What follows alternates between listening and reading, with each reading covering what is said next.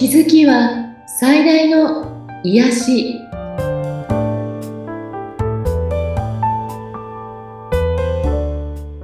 皆さんこんにちは。アトラクションカウンセラーの広田ゆかりです。アシスタントの菅千奈美です。ゆかりさん、よろしくお願いいたします。よろしくお願いします。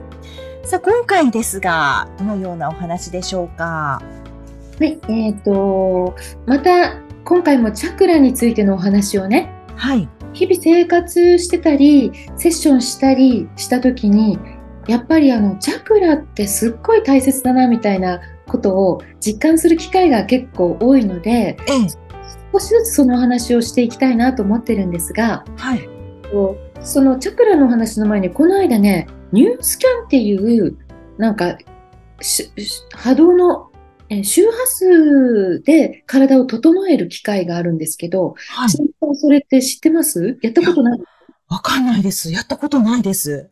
うん、もあの過去にもちょっとだけ体験させてもらったりしたことはあったんですけど、うん、札幌にね、 D ゲノムというそのニュースキャンを使ったサ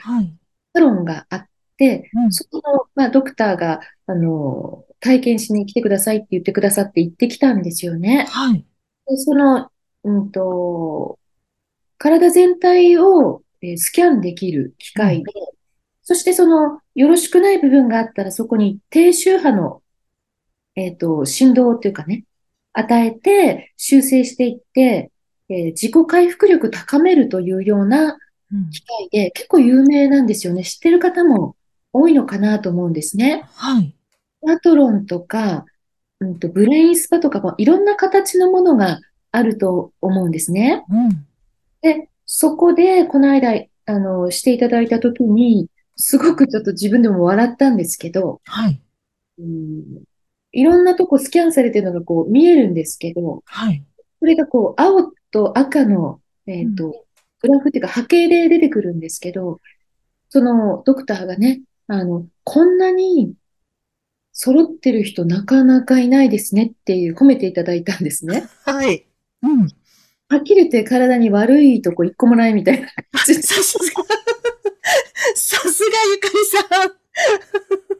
さん。あえて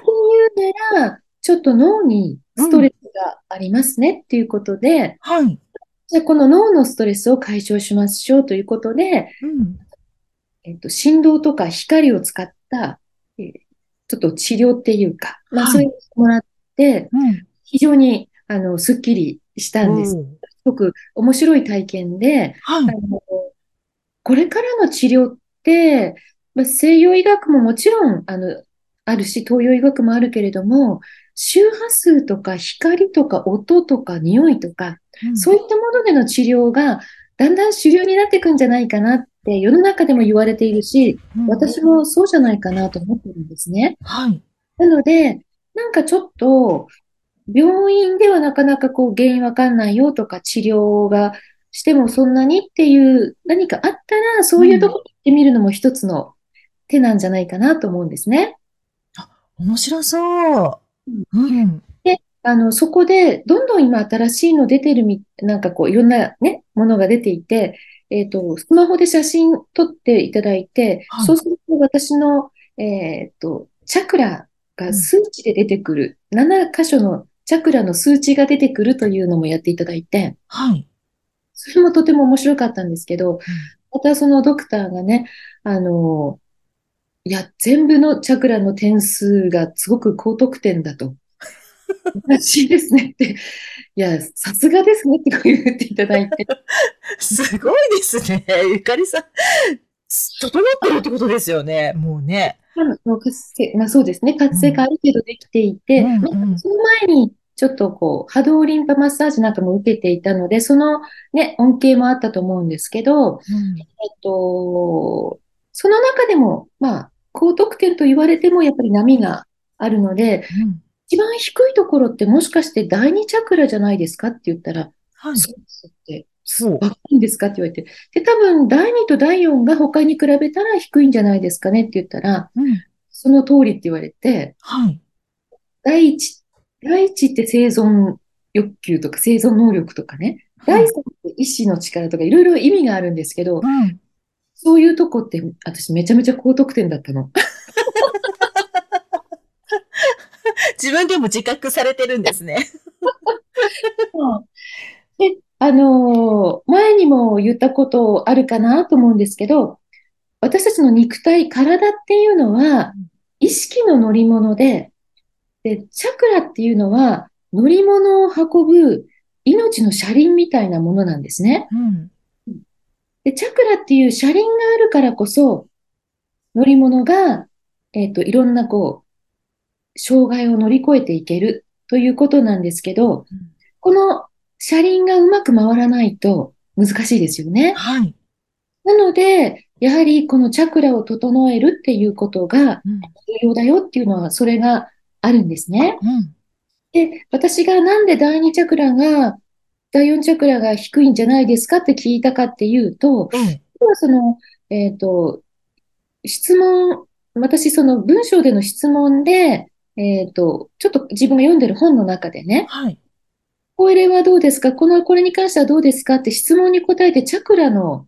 一個一個を点数化するというのをやったことがあって、はい、その中でも、あと、やはり比較的高得点だけども、だいにとだいよんが少し低いんだなっていうのが分かっていて、はい、まあでもこの質問、キューアンドエー 形式でやったものが、本当に合ってるのかどうかと思っていたのを今回証明していただいてすごく面白かったんですね。うん。うん、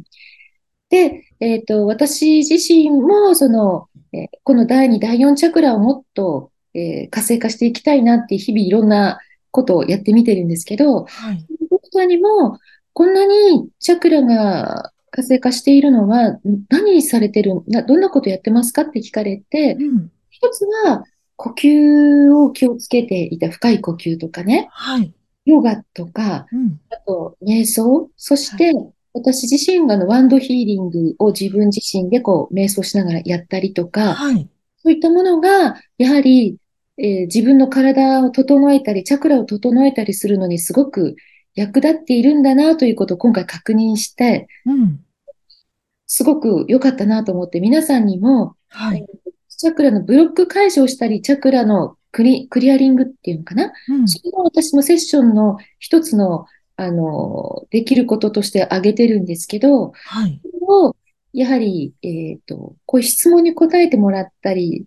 あの、ペンジュラムで確認したり、うん、そして、えっと、それをエクササイズなんかで、えー、活性化していくっていうのをもっともっとやっていきたいなと思っているんですね。はい。で、今日皆さんにちょっとお知らせ、お知らせっていうか、そのだいにチャクラって多分なんですけど、うん、日本人みんなちょっと弱めじゃないかなって思うんですね。あ、そうなんですね。うん、でここが活性化しないと、はい、いろんなものに影響があるので、うん、このだいにチャクラって、えー、っとですね、何とつながっているかっていうの、あ、広い、開いておいたら、ここですね。えー、っとね、セクシュアリティとか、感情、はい、感覚、快楽、えっと、運動、動き、えー、慈しみというものの中心地なんですね。うんうん、だから、ここが、えっと、解放されてると、うん、されてないのとでは全然違って、例えば、仕事の成功とか人間関係だとか、お金とか、えっと、あと、恋愛関係とかね、すべてが、このだいにチャクラ結構重要なんですよ。おー。なので、うん、でもここってよん聞いたらわかるようにね、例えばセクシュアリティとか、うん、快楽、はい、感情、もうちょっと言うとね、情動。これは日本人はね、抑制されて育っているんですよね。は快楽って案外、あの、なんていうのかな、良しとされてないものだったり、うんうん、快楽主義とか言うと、ちょっとほら、どうなのみたいなイメージが あ, ありますね。うん。で、あとはその、情動っていうのは、はい、うーん、なんていう、要するにこう、こ幼児期に自分の心を示す手段として、行動にバーッと感情的にいろいろ表現したときに、うん、それがうまく伝わると、はい、その情動が、あの、こうやればいいんだっていう形成されていくんですけど、うまく伝わらなかったり、あとはそれを厳しくし怒られたり、制限されたり、うん、その感情のままに、まあ、出すことを抑制されたりしますよね。はい、泣いてると、例えば男の子は泣かないとか、うんうん、なんかこうしちゃいけないとか、うん、そういう制限がどうしてもかかってって、その情動的になるということを良しとさしていないからなんですね。うんうん、なのでそうするとここが、えー、動きが悪くなるっていうか、ここにストレスが溜まるっていうか、はい、そんな感じの人は多いんじゃないかな。私もそうだったなって思うし、うん、そしてだからその情動的に動く人を見ると嫌だなって思ったり、はい、欲しいって思ったり、うんうん、ということがあったなと思うんですね。うん、なので、まあ、その全部が情動的でいいかっていうとまた違うんですが、はい、そこはあの詳しくはまたあの別の機会で話したいと思うんですけど、うんえー、と皆さんが、えー、とまずは感情を全部出すかどうかは別として、うん、自分の中に芽生えた感情を否定しないこと、はい、情動、例えばそれがセクシャリティの部分とか、あの一般的にはあまり良しとされていないことであったとしても、うん、これは自分の中で認めてあげたり、あの責めたりしないとか、はい、もう否定しないっていうこともすごく大事だし、えっと、実は私、あの、フラメンコというのをね、やってるんですね。はい。この間もライブがあったりしたんですけど、うんえっと、日本人ってフラメンコって、うん、フラメンコやってるんですって言うとね、ひゃくパーセント みんなすごいですねって言うんですよ。だってほら、情熱的なイメージもあるからね。うんうんうん、日本人に向いてないの。うん、リズムも向いてないんだけれども、うん、あの、感情をうわーっと踊りで出していくっていうのが、はい、苦手な人が多いと思うんですね。うん。いわゆるスペイン人みたいに解放できない。はい。私も本当にそうで、この、なんかもっと中から出るものとか言われても出てこないですね、みたいな感じが。まあ、なんだけど、うん、これやっていくうちに全部解放とは言わなくっても、うん、そっか、この気持ちよさってとか、あ、こんな風に踊れると意外と出てくるもんなんだみたいなのがね。はい。私一つこれは、その、だ情動っていうか第二チャクラの活性化に役立っているんだななんて思ってるんですね。はい。これは、あの、別にそのフラメンコじゃなくても、うん、えっと、ダンスとか動くもの全般そうだったり、はい。もしかしたらあの演劇とかそういうものもそうかもしれないし、うんうん、自分を表現するものってすごくいいのかなと思うんですね。はい。そして、えっと、その第二チャクラのエクササイズっていうのをちょっと、あの、第二チャクラって丹田と言われるとことか、はい。仙骨と言われるあたり、その一体をが第二チャクラの部分なんですけど、はい、色で言うとオレンジなんですけどね。うんうんえっと、ここをやはり活性化するのに、えっと、ヨガはやっぱりすごく有効で、はい、ヨガの、そっか、ヨガとチャクラってこんな風に連動してるんだって思ったんですけど、えヨガで合石のポーズってわかりますか？合石のポーズなんだろう？足の裏と足の裏を合わせて、はい、座ってる時にね、足と合わせて横に膝を開く方けど、はいうんまあ、それを仰向けになって合石する、はいうん、足の裏を合わせて膝を開く、はい、このポーズをこうでゆっくり呼吸しながら開いたり閉じたりする、うん、これだけでもこの第二チャクラの活性化に役立ったり、はい腰を回す。やはりその、その腰のあたりを動かすということなんですね。うん。あとこう、寝ながら骨盤を、えっと、C カーブにしたり、はい。逆カーブにしたりっていうね。うんうん、あの、ピラティスなんかでも使うんですけど、はい。そういうそのこ、うんと、あとは、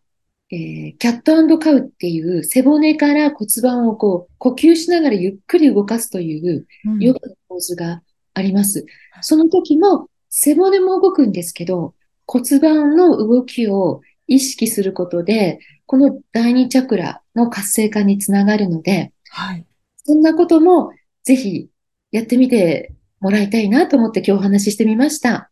はい。ちょっと活性化させたいですね。重要ですよね。うん、だって、愛とか、あの、お金とかね、はい、人間関係とかこう、すべてに影響するとなると、うん、この活性化が非常に重要なので。めちゃくちゃ大事なところじゃないですか。そうね。うん。で、えっと、まあ、あの、ヨガやってる方だと今私がお話ししたことすごいわかると思うんですけど、はい。まあ、ヨガやってない方も多分検索すると、うん、そんな YouTube とかね、いっぱい出てくると思うので、はい。で、ぜひやってみてください。はい。わかりました。私もチャレンジしようと思います。では、聖なる知恵の言葉です。とても短いメッセージです。早くレッスンを学んで、次に進みなさい。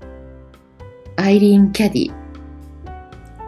番組を聞いて、ご感想やご質問、ゆかりさんのセッションを受けてみたいということがありましたら、番組説明欄にゆかりさんの ライン 公式アカウントの ユーアールエル を記載しておりますので、そちらからお問い合わせをお願いいたします。はい、皆さん今日も聞いてくださってありがとうございました。ありがとうございました。